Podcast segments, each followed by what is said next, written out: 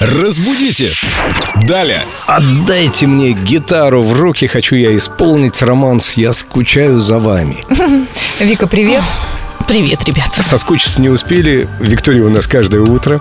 Виктория Полякова, культуролог, знаток русского языка. Мы тут разбираем всякие нюансы нашей родной речи. И вот это вот «скучаю за вами» я не зря упомянул.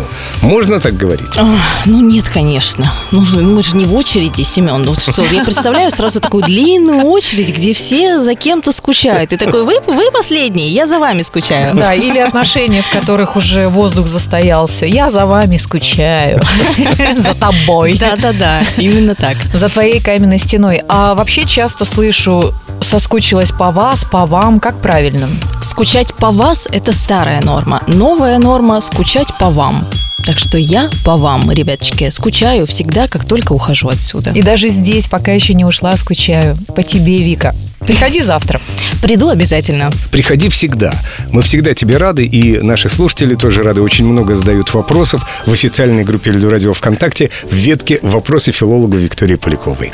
Да, с огромным удовольствием на все отвечу и приду к вам завтра. Разбудите! Далее!